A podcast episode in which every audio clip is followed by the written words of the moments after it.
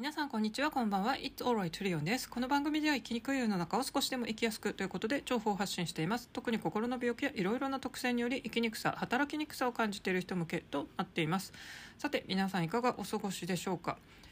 皆さんは今どんな色に惹かれてますか？今日はですねそういう色についてこう、まあ、色彩心理学というほど本格的ではありませんけどもちょっと色の持つパワーとかですねそういう何色に惹かれるかっていうことをテーマにしたいと思います。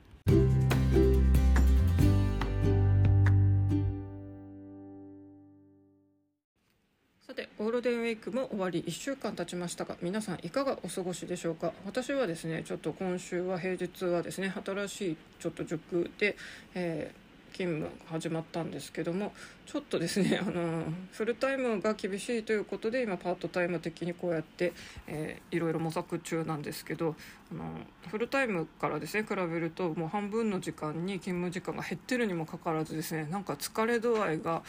昨年秋に働いて体調壊した時と同じぐらいこう帰宅時とかですねもう疲れ果ててるんですよ。なんかどうなんでしょう。多分私はちょっと通勤とかもですねこう割とこの決まった時間にどこかに行くっていうのがですね結構いつも準備しててもなんかですねうまくこう時間のなんか余裕がなくてギリギリになってですねいつもあたふたとしてるみたいな感じでこれってこう在宅勤務を経験するとですね本来それって通勤のこういうストレスってないんですけどもともとこの割とちょっと時間がですね本当に心の病になってからちょっと守れなくなったりしてですね、まあ、結構かつては遅刻いろいろしてたりしてですねこうそれが原因で割と退職の原因にもなったりしてるんですが、まあ、今はそこまではないんですけどそれでもですね多分普通の人よりはこう時間に間に合うように行動するっていうのがすごい苦手になっちゃいました。これ別にあの子供の頃とかできてたんで絶対ですね心の病気の影響だと思うんですね、まあ、当然あの本当に重い症状もありましたし薬もいっぱい飲んでたんで絶対脳みそのどこかがですねそういう昔はできたけどできなくなったみたいになっちゃったんだろうなと思ってるんですが、まあ、こういうのもあってですね、まあ、プラスのこの私の世代だと更年期のこういろいろ体の疲れやすさとかも出てきますがちょっとですね本当昨年8時間フルタイムで感じてた疲れと似たような疲れを4時間勤務でも感じてるんでですね だからいよいよこれはもう本当の年か更年期の疲れなのかとかですねちょっと悩んでいるところではあります。さて今日のテーマは色です、まあ、この話はですね何回か取り上げてますがそれっていうのは私がやっぱり色に着目してるタイプだからなんですよね。で特に色って言ってもファッションの、えーと、色についてメインです。私はですねこう身につける服っていうのはその時の天気とか気分でこう、まあ、どっちかというと割と明るい、えーと色を好んで着ているタイプなんですよね。よくワードローブの悩みでですねなんか地味な服しか持ってません。例えば黒とかグレーとか紺とか、まあ、あと白とかでですねこうなんでしょうどっちかというと会社に向いてるようなスーツ的な色しか持ってないなんか地味なワードローブですみたいな悩みを見たりしますが私はそれは真逆なんですよ。どっちかというとですね派手な色ばっかりあってですね私その何でしょう無彩色、まあ、白はあの特にトップスでいっぱい、えーと、白いのが一番合わせやすいんで持ってますけどもそれ以外黒は私ほとんどもう持ってません。グレーこそまあ仕事用的に持ってます。紺もまあその仕事用っていう感じで持ってるって感じでプライベートではですねそんなに、えーと、この無彩色をメインで持ってこないんですよっていうのは何しろやっぱりこう地味で心が湧き立たないからなんですね。私は自分の好きな色の、まあ、トップスなりボトムスなりでですねなんならかセットアップとかにするとかのこうカラーコーディネートをファッションで試す楽しんでるっていうかですね。まあなんかそれが自己表現みたいなタイプなんですよね。なのでどっちかっていうとこう華やかな色とかあと何でしょうお出かけ用っぽい服が多すぎてですね。普段のちょっとおとなしめのこうかっちりした服が少ないよみたいな方の、えーと悩みの人です。このタイプっていうのは多分ですねこうなんかちょっとしたお出かけにこれいいわみたいな感じでそういう風な服を増やしていくんですが、まあ、なかなかこのコロナ禍には行ってっていうか、まあ、そもそもですね コロナ禍じゃなくても私もそんなまず身近にドラマに出てくるようなパーティーなんてありませんとかですね。あのそこまでかしこまったお出かけってそうそうないなと。昔なら結構デパートに出かけるとかもそういうお出かけ着のイメージもあったかもしれませんけども、まあ、今は別にデパートもそこまで敷居が高い雰囲気でもなかったりしますのでこうなんでしょうね。私今年の春に一番気に入っててよく着てるのがですねそのピンクのトップスと,、えーと、マキシスカートのですねセットアップ、まあ、2ピースってやつなんですよね。ただこれ2つ合わせるとかなりフェミニンでこう本当にそれこそどこかのですねなんかお高いレストランとかに行くようななんか結構ちょっとお上品になっちゃうんで普段はバラバラで、えーと、着ていますまあそんな感じのですね なんかちょっとどっかあの普通のこうカジュアルな T シャツとジーパンみたいのじゃないような感じの服が私はもともと好きなんですけども逆を言うと本当にカジュアルっていうのがですね多分全然似合わないし好みでもないんですよね。まあ、そういうですねいろんな色を着ているタイプなんですけども私のテーマカラー的なのは、えー、ピンクと水色なのかなと思います。なんかオリジナルっていうんでしょうかね。あの服でもそのパステルカラーのピンク系とか水色系。まあ要はあの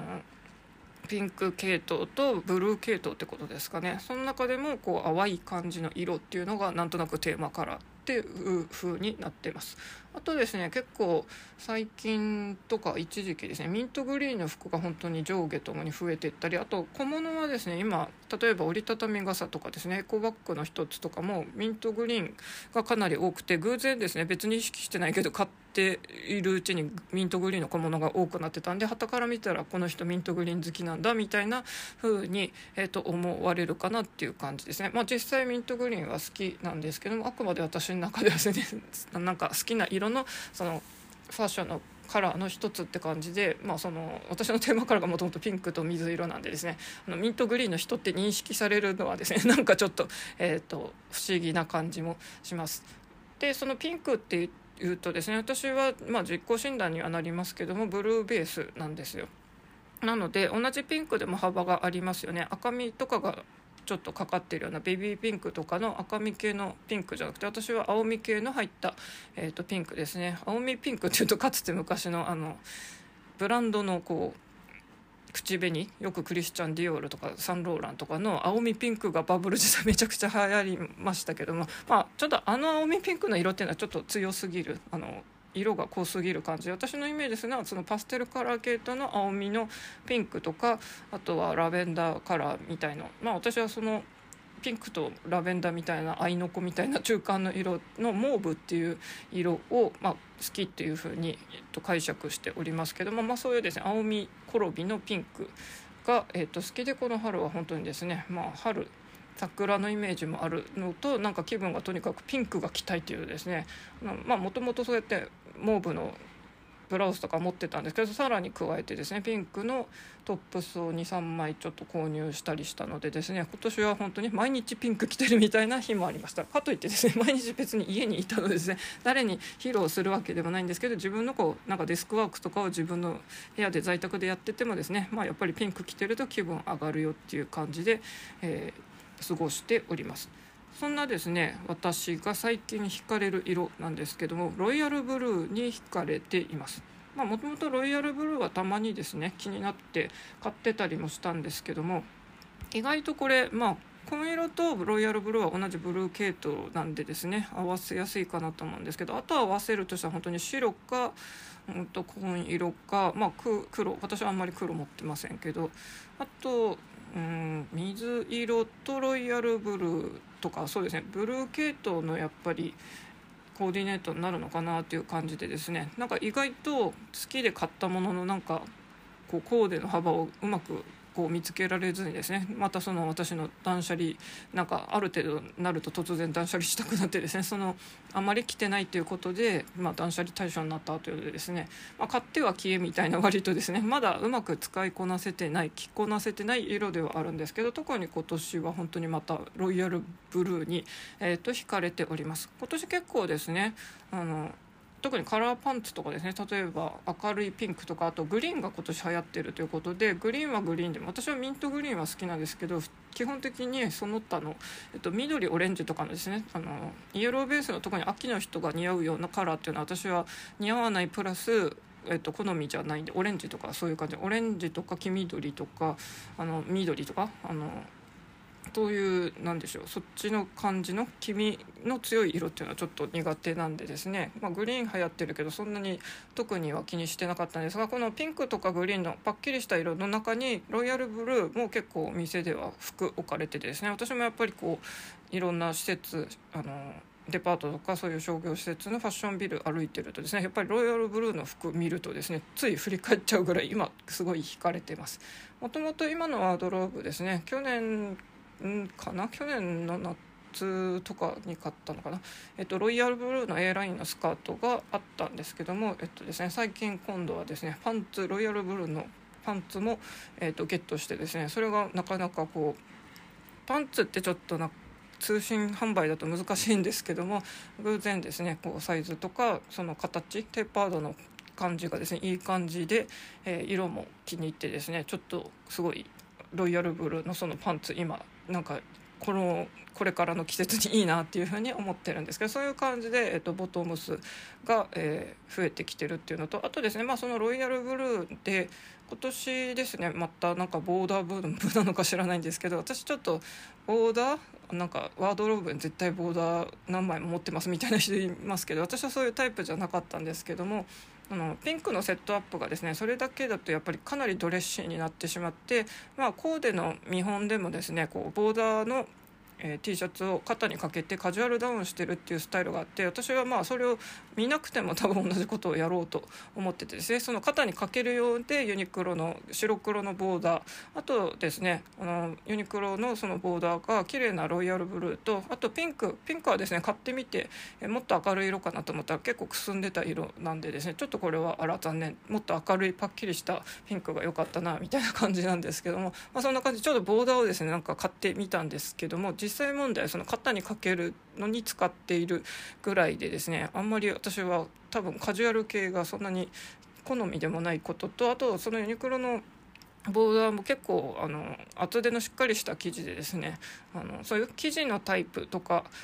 から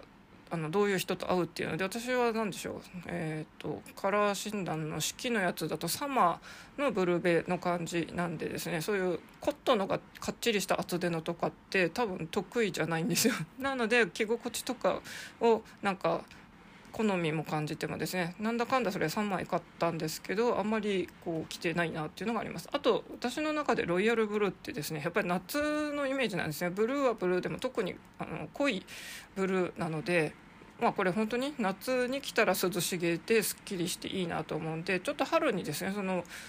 ロイヤルブルーのボーダーと A ラインのスカートって合わせればですねすごいブルーコーデっていうことで色的には多分コーデの大正解なんですけども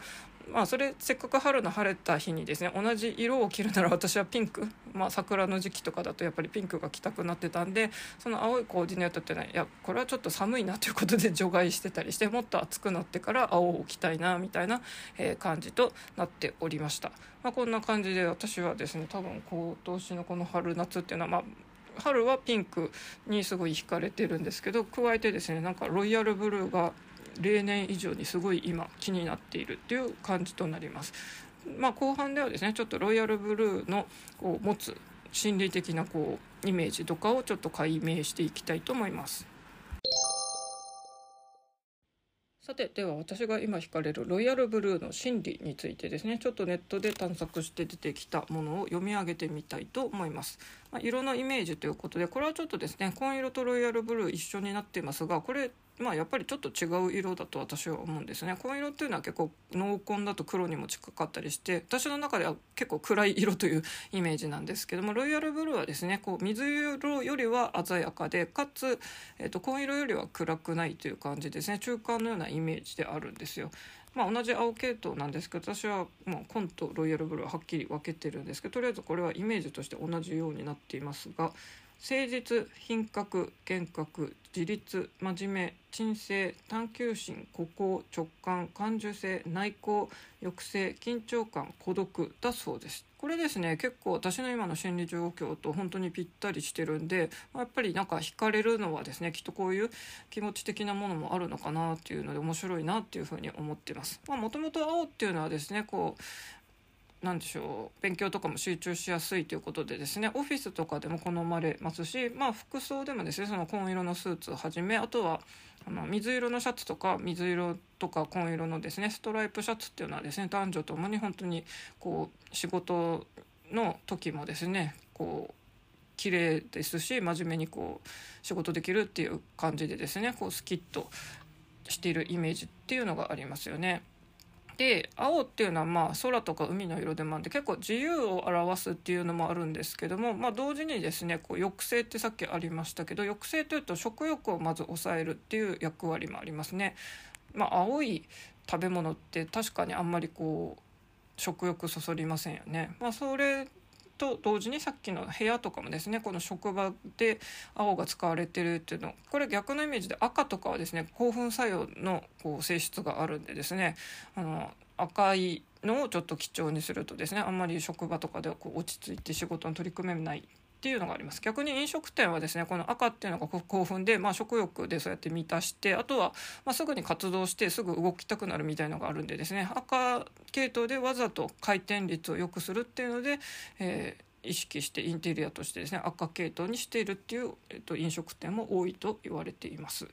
あとですね、まあ、緊張感孤独確かに落ち着くリラックスっていうと多分茶系とかですねピンク系とかまピンクってとこに愛のイメージがありますんでピンクのこうインテリアとかだとですねなんとなくこう 愛に包まれたみたいなですね安らぎのみたいなイメージもありますよね。それと逆に青っていうのはやっぱりちょっと緊張感があるんでこう仕事とかに適してると言われますあとは孤独っていうのも確かにさっきも言いましたけどピンクがなんか愛っていうですねこう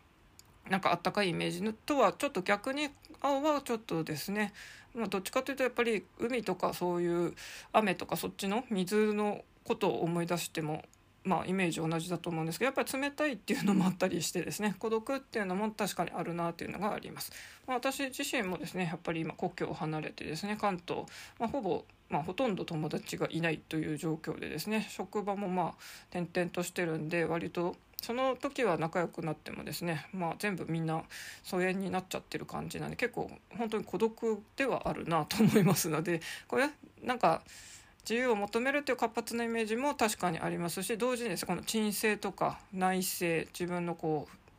中を見つめる自立とかですね私も今生き方働き方を本当にですね改めて模索中なんで結構なんでしょうねそういう赤系統の色とかあとそういう興奮させるような赤とかじゃなくってあとはハッピー系のですねあの黄色とかオレンジっていうのでもなくって今は本当に多分このロイヤルブルーに惹かれてるっていうのはもう心理的なこうイメージとも一致してるのかなっていうのがあってこれはちょっと面白いなと思ってます。あとですねこのロイヤルブルー私は夏に着たいという色なんですね。春にえっと、ロイヤルブルー自分の手持ちの服で着ようかなってコーディネートを組もうとした日もありますがやっぱりですね春は私の中ではですねピンクとか明るいそういう桜とかのイメージなのでですね春のそういう季節に一番ふさわしいような、まあ、ピンクとかが着たい。で青はですね 私としては本当に夏のイメージなんですね。でその夏っていうのはやっぱり海のイメージがあります。で札幌生まれ札幌育ちの私としてはですね本当に海っていうのはやっぱり身近じゃないんですよ。海なし地方で育っております。そして北海道の海ってですね海水浴では訪れてますけども、えー、あまりですね美しくない。他沖縄とかはもうエメラルドグリーンはじめですね本当に青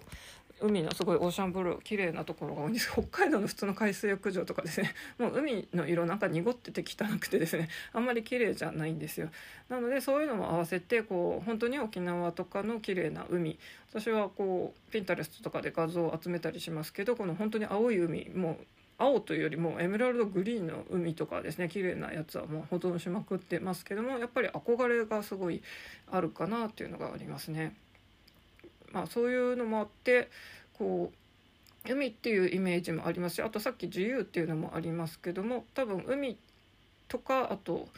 空もそうですよね。こう大空に羽ばたくとかですね。あと海、まあ、あの大海に向かって進むみたいな感じもあってやっぱり大きくて広くてですねこうなんでしょう夢に向かって進むみたいなイメージもあったりしますので青っていうのはですねそういう心理的状況も表していてそれもなんかぴったり合ってるのかなっていうのがあります。ただ私ねつね ちょっと口が、えっと、今あの絡まりましたけども今ワードローブ水色がちょっと不足してるんですよ。あの私のテーマカラーともいえる水色がですねちょっと断捨離をいろいろ繰り返してて今一番多いのがですねトップスだとピンクが多くてあと、えー、私ボトムスにですねカラフルな色の服あのスカートとかが多いんでですね。トップスはもう何でも合わせられる。今白をあえて あのわざと集めております。本当はですね私トップスとかもミントグリーンとかですね。もうなんかとにかくカラフルにいろいろ集めたいんですけどもちょっとですね色ばっかりで揃えると上下のコーディネートができなくなって割と今はですねトップスはもう白着とけば間違いないだろうっていうのってあとは白はレフ板効果もあってですねこのだんだん年老いてですねくすみがちな肌も明るく見せるっていう効果もありますし、まあ、清潔感あふれる色でもあるってまあ本当に一石二鳥どころか3丁4丁もあるんですね結構トップス私は今ほとんど白にえっ、ー、と増やしていってるところでですね逆にテーマカラーである水色が減っているってねまず水色のトップスあと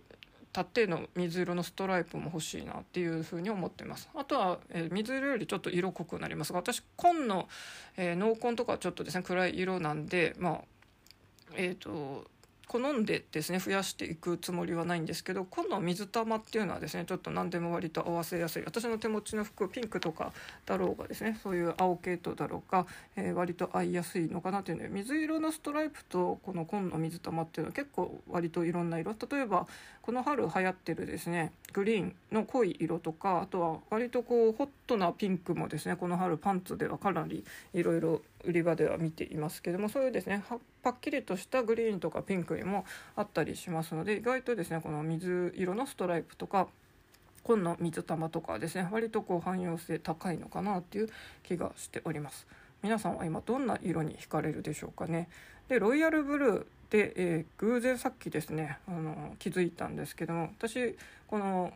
今回パートタイム的な働き方で4時間勤務でもですね疲れ果ててるっていうことでもう本当にもうパートですら無理っぽいのかなっていうのでちょっとですね自分のこの特性とまた向き合わなきゃと思って、まあ、とりあえず平日は本当に疲れ果ててですね 何もできなくなってしまっていたんですよ。まあ、それはですね普通の人は働けるのにみたいなイメージでちょっとさっきですね昔よく聞いてたんですけどレベッカのアルバム曲で「テンション・レベン・ウィズ・マッソー」っていう曲があるんですよね。まあ、テンションは筋肉とともにみたいな役になりますけどなんか変わった、えっと、タイトルだれってよく私がこれカラオケで歌ってて友達に言われましたけども、まあ、内容も結構ですねこう多分ノッコ作詞なんですけどこれは目の付けどころが面白い、まあ、多分今でいうですね発達障害とか学習障害とかの子どものそう気持ちをですねノッコが歌にしているっていうのでですねまあ、1人はちょっと太りすぎの男の子。もう2番目の歌詞はちょっと IQ の低い女の子っていうのでね。先生がもう一度検査するから放課後おいでよっていう感じで言われたけど先生私どこもおかしくないよっていうこうちょっと心の叫びをですねメロディーに乗せております。私これ心の病気になってからですねやっぱり普通の人とはこう同じことができないということでですねすごい自分は劣ってるとかですねなんか自分は弱いとかいろいろ自分を責めがちになってたんでこの主人公たちとですねこの子供たちと同じ気持ちになってたんで結構この曲かなり聴いてたしカラオケでもよく歌ってたんですよ。なんですけどこの、えー、レベッカ私がそれを聞いてたのはですねベストアルバムの、えー、中で聞いてたんですけどもそのベストアルバムの中にですね「ウェランボートクラブ」っていう曲があります。これですねえー、なんか最初の歌詞がですね「ウェランボートクラブには貴婦人たちがフーフー」ってなんかこれモームスじゃないですけどあのそんな感じで始まってまあボートクラブっていうんで当然海のなんかセレブ地区のですね海のリゾート地かなんかのそういう貴婦人たちが集まるような多分サロンみたいな感じのなんか中の話っていうことでですね私の中ではやっぱりこうなんでしょう映画見たことないんですけどアランドローの「太陽はいっぱい」とか「あゆきギリシャ」とかのですね海とかそっちのイメージでこうヨーロッパの貴婦人たちがウフフオホホみたいな感じ感じでもうちょっと上品ぶってるみたいな舞台なんだなって勝手にイメージしておりますが私その時ですねあの、まあ、私服の高校ではあったんですけど腕時計を新たに買おうとしててですねそのイメージもなんか ベランボートクラブのイメージと重なってで私はちょっとみんなと同じような色をですねあんまり選びたくないっていうあの紺色とかそういう普通みんなが一般的にこう持ってるような色じゃないのを選びたがるタイプなんでですねまあ普通に茶色い革ベルトとか持ってたりしましたがその時はですねロイヤルブルーのベルトをそういえばこのフェランボートクラブでなんかイメージから選んだな。本当になんかですね、えー、金具が金色であベルトがロイヤルブルーなんて本当にですねなんか海とかヨットとかそういう イメージの時計だったんですよなんでなんか急にですねさっきその「テンションリビング・ウィザ・マスト」をまた聴きたくなってこう自分のアップルミュージック見てた時にですねあフェランボートクラブのこの曲そういえば高校の時ロイヤルブルーのベルトあえて買ったなっていうのを急にですね思い出したので今ちょっとですね、えー、と語ってみました。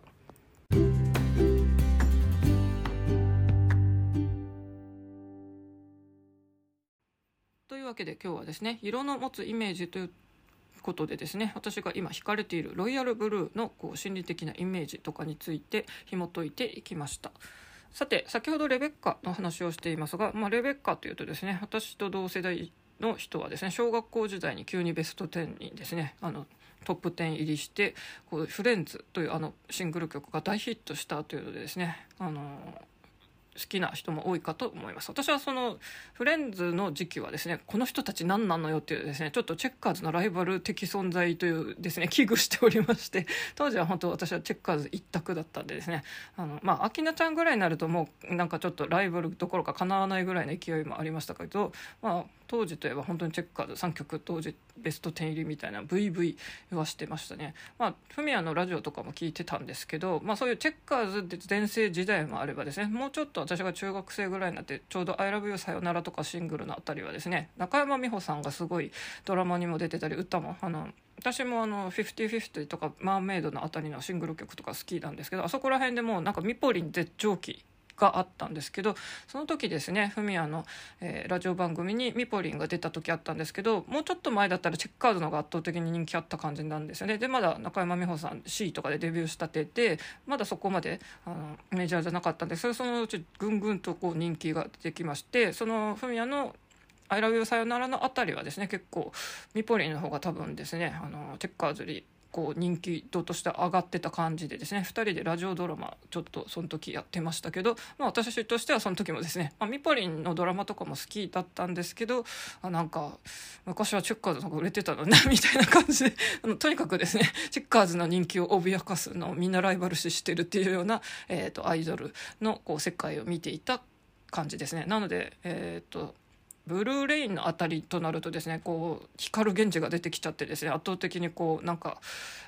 地位を奪われたみたいなイメージでいますがまあその何でしょうね。アイドル路線の売りの芹沢さん時代からオリジナル書き出してですね。で私ブルーレインはちょっと暗い曲なんであんま好きじゃないんですよ。その前の「ワンダラー」とかめっちゃ好きなんですけど。まあでもですねチェッカーズの後半のオリジナル曲ってめちゃくちゃいい曲ありますね。例えば「ミセス・マーメイド」とか正治の書いた曲とかですね。あと「シェリー」とかこれもなかなか切ない曲ですよね。あとはもう「ブルームーンストーン」なんてトヨタの CM ソングでしたけどこれすごいなんかあの CM とかあとレコードのジャケットとかですねこうブルームーンっていうだけでも私は結構宝石の中でも神秘的だなと思ってますがそれのブルームーンストーンそういうのを題材にしたっていう。ですねあの曲調とかも非常に爽やかですし結構あの当時のチェッカーズとしてはですね CM ソングにもなってたんであのヒットしてると思いますね。後半の曲もかなりいい曲ありますし、えー、私もですねアルバムなんだかんだ言ってですねうんと一応追ってはいたかなと思います。1個だけなんかハウス系になった時はあんまり聞いてなかったかなと思いますけども、まあ、そんな感じで昭和の曲っていうのはいろいろ聞いてたなと思いますけども。昭和そうですね。あと中山美穂さんと同時期っていうとですね一時期はすごい親友だったっていう話ですけど工藤静香さんとミポリンがめちゃくちゃ仲いい時期とかもありましたね。工藤静香さんっていうとソロの時のイメージはやっぱりなんか紫っていうイメージですかね。こう大人っぽくていつもボディコンのスーツを着こなしてためちゃくちゃ細い体型の人でどっちかというとですね本当に夜の街の大人のアダルティーな感じの魅力っていう大人っぽい感じでしたよね。で、まあ、曲調とか雰囲気もとにかく大人路線で行ってたんで服の感じとか全体的になんか私の当時の昭和の売れている時の工藤静香さんのイメージってなんか紫とかそういうなんかイメージですね。あとはそのボディコンの服とかと同時にっていう感じがありますね、まあ、こういう色のイメージっていろいろあると思いますけども是非ですね色彩心理学とかもありますし私の場合ですと服でですね晴れてたら明るい色の服を着るみたいな感じでね雨とかはまああのちょっとやっぱり気分落ち込みがちでですねその普段私がトップスに持ってこないな紺とかですねちょっと暗めの色着たりとかあとは足元が雨水でですね跳ねたりするんでどちらかというと結構暗い色のボトムスを持ってきて水すごい跳ねてもですね雨が跳ねてもあまり気にならないような服に、えっと、しようとはしてます。結構雨の日にですね真っ白なロングスカートを履いてる女性とかもいたりしてですねえこれ水跳ね気にならないのかなとかですね いろいろ思っちゃったりもしますが皆さんどうでしょう。逆に雨の日だからすごい明るい色を着ようっていう人もいたりとかですね。あとはまあやっぱりこれから梅雨になりますけども雨の日を楽しくしようということで例えばとあるスタイリストトさんの本ではですね雨の日こそ気分を上げたいのであの長靴シャネルの長靴を持ってます。ですねなかなか庶民には真似できないこう雨の日対策を、えーと、本で書いてる方もいたりしましたね。まあさすがにシャネルまではいかなくてもいいレインシューズとかちょっと羽織物とか傘とかをちょっと工夫して少しでも気分を上げていけたらいいですね。私も何しろホットフラッシュ持ちプラスのどさんこなんでですね。とにかく暑さと湿気に弱いのでですね。ちょっと梅雨はもう今から憂鬱です。でこの今日も曇りでしたけどめちゃくちゃ湿度が高くてもうですねあの冷房かなり低くしてはまたすぐ寒くなるんでまた温度上げてもまたすぐですね湿度が高くてですね また下げててなんかめちゃくちゃですね上げたり下げたりっていう感じを、えー、と繰り返していました。この雨降ってなくてもこんな湿度でですねこれから6月とか梅雨になるの嫌だなっていうふうに思ってます。本当の夏のその梅雨の間だけ北海道なんかちょっとあっちにいようかしらみたいな感じも思ってます。そういう生き方働き方もできたらいいですよねこの。暑い時は夏の時は札幌に行きあと冬はですね逆にこっちの関東地方とかにいるっていうのがですね一応日本のこの季節的には割と理想的なこの2拠点とか多拠点生活なのかもしれませんねただまあやっぱり旅費もかかりますのでなかなかですねこの多拠点とかやってみたいんですけどまだちょっと、うん、難しい状況もあります。ま、それでもですねやっぱり人生あの残り限られてもいますのでですねやりたいことをできるだけもうどうやったらそうなれるかっていうふうにこうやっていきたいところではありますよね。まあ、皆さんそういう時に色の力ですね例えば自分のテーマカラーを決めるとかなりたいイメージから先にですね服とかカラーを決めてそういうのを逆に身につけていくっていうのがいいのかなと思います。よくですね女性の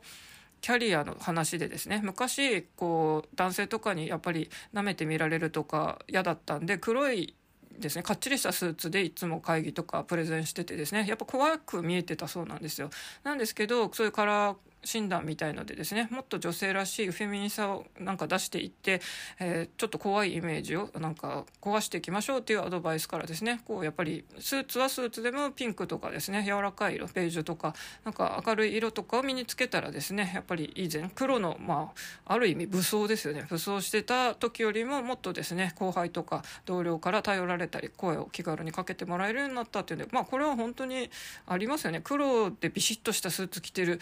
なんかキャリアウーマンってちょっと話しかけづらそうですけどもうちょっと柔らかいイメージの例えばビシッとした直線のもうなんかかっちりスーツよりも例えばノーカラージャケットとかですね。あとはラインもうちょっと曲線のラインタイトスカート直線アイラインとかよりはですねフレアスカートにしてみるとか、まあ、そういうちょっとラインとか色とかデザインを変えてみたらですねやっぱり人の印象特に女性はもう色とかで大きく変わると思いますので、まあ、例えば今割とですね子供っぽいのが悩みみたいな人はもしかしてピンクとかそういう甘い色を好んで着てるかもしれませんがそういう人がですねかえってクールになりたくて青に変えてみるとかですね。あのちょっと陰キャに見えて暗く見れる見られるっていうんですね黒とかグレーとか紺ばっかり着てる人は例えば急にですねもういかにも元気そうな黄色とか、まあ、オレンジ。私はちょっとですね服装のオレンジとか緑とかあのイエベの秋に似合いそうな色はちょっと苦手なんですけど、まあ、似合う人はですねそういうはっきりした緑とかも明るく見えそうですよね。ちょっとあの救急車の音が入っちゃってですね。ちょっとうちすごいこの音入るんですよね。あのちょっと物々しい音が入っておりますが申し訳ありません。それでは今日の放送終わりにしたいと思います。大丈夫では大丈夫。あなたはここにいるだけでいいんだよ。というわけでそれではまた。